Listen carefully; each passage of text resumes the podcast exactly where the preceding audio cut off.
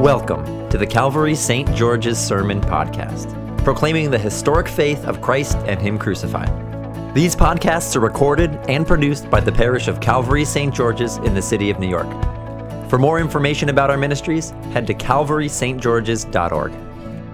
Uh, it is a challenging gospel that is before us today, as the statements of Jesus often are. His language right at the beginning of today's reading is particularly difficult. What does it mean for Jesus to say that you must hate your family?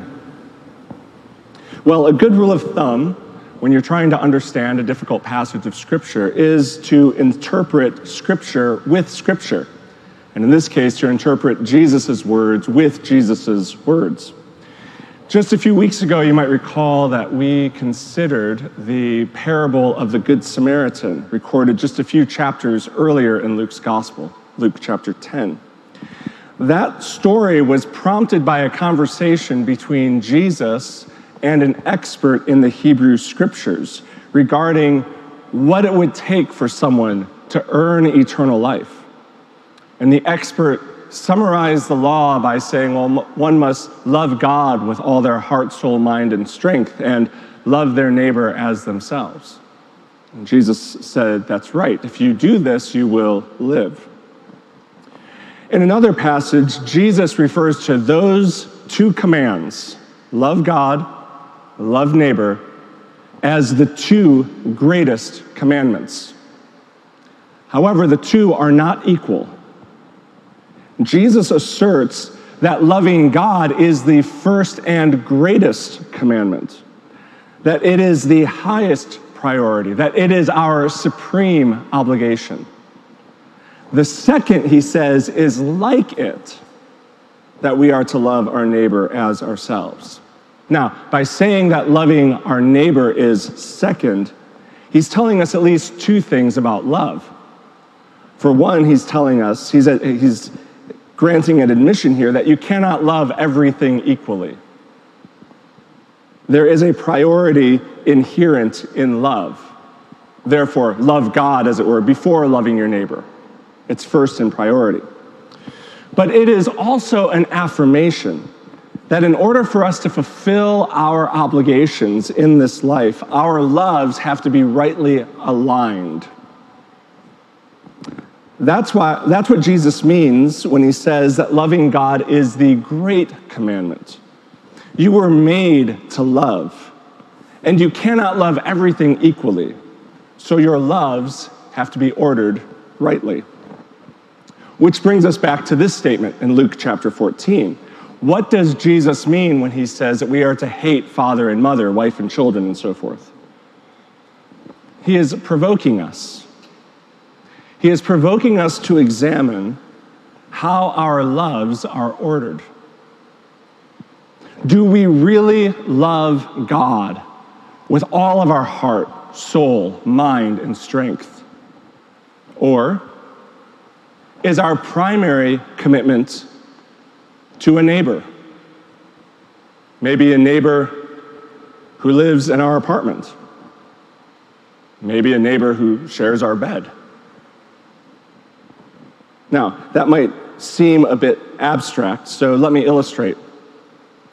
Consider a married couple, one of whom is a workaholic. I know that never happens in real marriages, so hopefully this isn't too abstract of a, an illustration for us. But the workaholic spouse say they regularly work late. They regularly make appointments for times when they've already committed that time to their spouse. They forget about date nights that they had scheduled. They miss important anniversaries. What is the workaholic's spouse going to say to the workaholic? Probably a lot that would not be appropriate to repeat on a Sunday morning during a sermon. But among the things that the spouse might say is this You love your job more than you love me. And they would be right. This is an accusation that the workaholic's loves are out of order. And friends, that's what Jesus is saying. If your love for God never causes a family member to feel like they are at best the second most important person in your life, Jesus says, You cannot be my disciple. And that brings up another startling thing about this passage. He does not say, You cannot be a follower of God. He says, You cannot be a follower of me.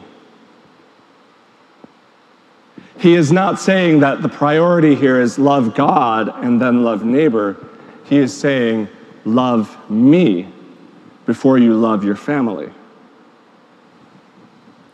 Jesus here is not talking like a religious teacher. He's not even speaking like a rabbi. Jesus is speaking like a king.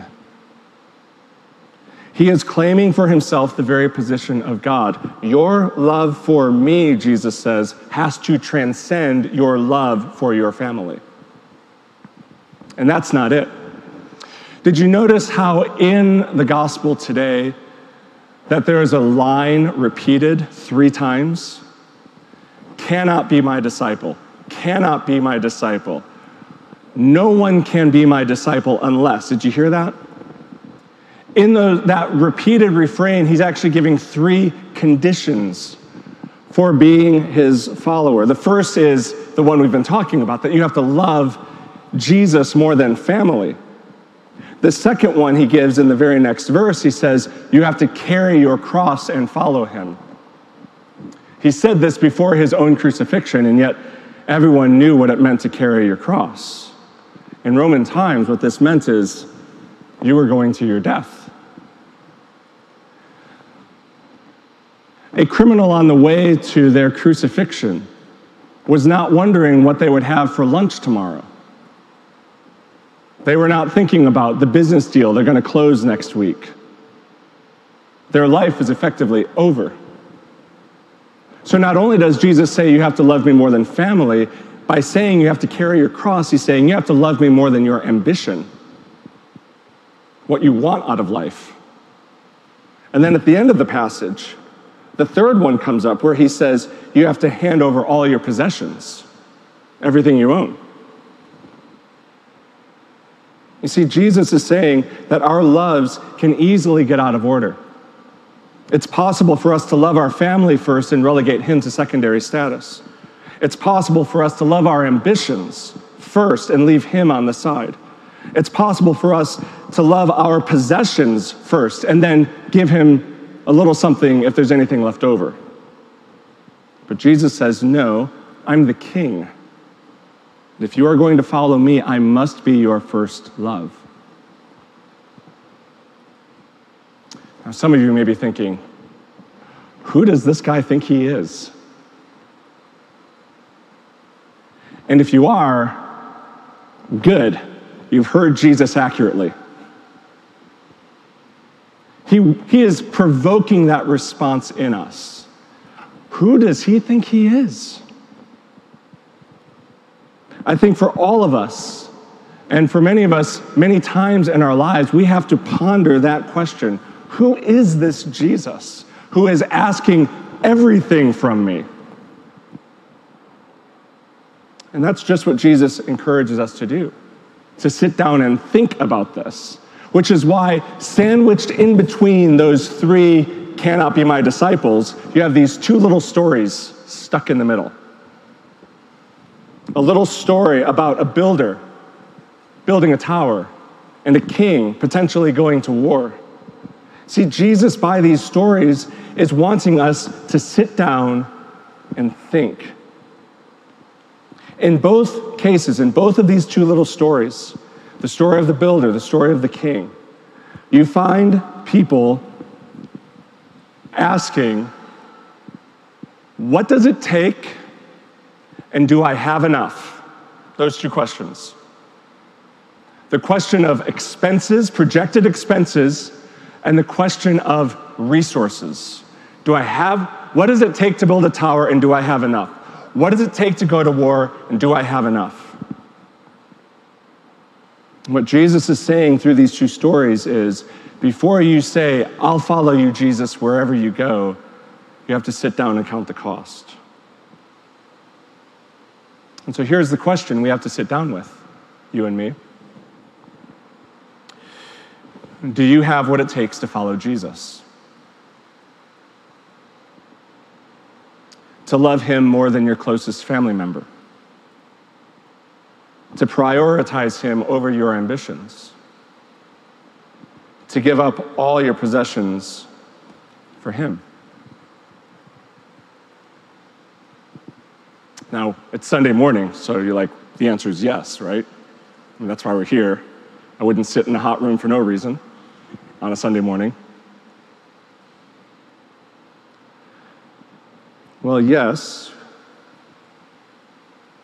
but we must not hear this question as if I were a football coach talking to the team right before the game. Like, come on, everyone, we're going to do this. Let's get out there and get it done. It's not the way the question comes to us.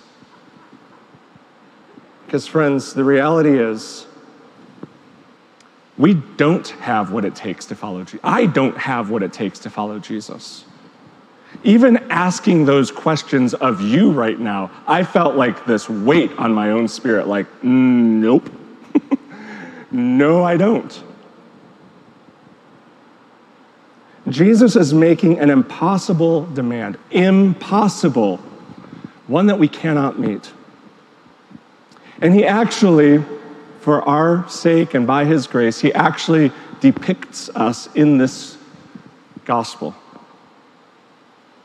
If you want to see a character in these stories that resembles us, it's none other than the king who is sitting there thinking, oh, I'm going to go to battle, but I don't have enough. That's us. We're like the king in that second story who is vastly under, under equipped for what is required of us, which means we need to do the same thing that that king in that story does, which is what? We need to ask for terms of peace. This king does not unthinkingly press forward and try to make the impossible happen. No, he looks at his inadequate resources and asks for terms of peace. And friends, here are the terms of peace. This Jesus, this King, has done for you and for me what we could never have done. Where we have idolized our family and crushed them under the weight of our expectations, Jesus always loved God over his family. Even as a 12 year old boy, busy about his father's business in the temple, even though it sends his parents into a frantic search. Where we have made our ambitions the inviolable center of our lives, Jesus' very life was a reflection of the prayer at the end of his life Nevertheless, not my will, but thine be done. And where we increase our wealth in order to find security or comfort or power, Jesus gave away everything he had up to and including his very life, which he gave up for us on the cross. Yes, Jesus gives us an impossible demand, one that we cannot fulfill. But the good news is that what we cannot do, Jesus has already done. Where we fall short of what Jesus requires, this King has succeeded, and he succeeded for you. He lived the life that we have failed to live. And then He died the death that we should have died, that we might go free, that we might know grace, that we might experience forgiveness. And then on the third day, He rose from the dead to prove that He really is the King He claimed to be and to bring about the renewal of all things. Friends, these are the terms of peace Jesus offers you. And this is the invitation that He offers at this table to lay down your attempts to be the perfect disciple, to acknowledge that you, yes, you need a Savior, to find wholeness and redemption and welcome and acceptance in Him. He invites you to entrust yourself and everything you cling to so dearly your family, your ambitions, your possessions. He invites you to entrust all of that to Him, to His work and not yours, to His goodness and not yours, to His sacrifice and not yours. And a funny thing happens when you do. This risen King has sent His Spirit on His people to make us new, to loosen our grip on the things that we've held so tightly. It reminds me of that story about the little boy who got his hands stuck in his parents' very expensive vase. And he went to his parent, Mom, Dad, help! My hand is stuck. And the mom and dad tried everything to get his hand out, tried jimmying it, water, butter, whatever, which is an expensive vase. And finally, they're like, you know what? We have no other option. And they got a little hammer out, crushed the vase, revealing the little boy's hand in a fist. And the mom and the mom was like, why didn't you open your hand? The little boy said, Because I was holding a penny. See, friends, that's what we're like. Clinging on to these things. And Jesus is inviting us to freedom. He was crushed to set us free. Which reminds me of the great words of C.S. Lewis at the end of Mere Christianity.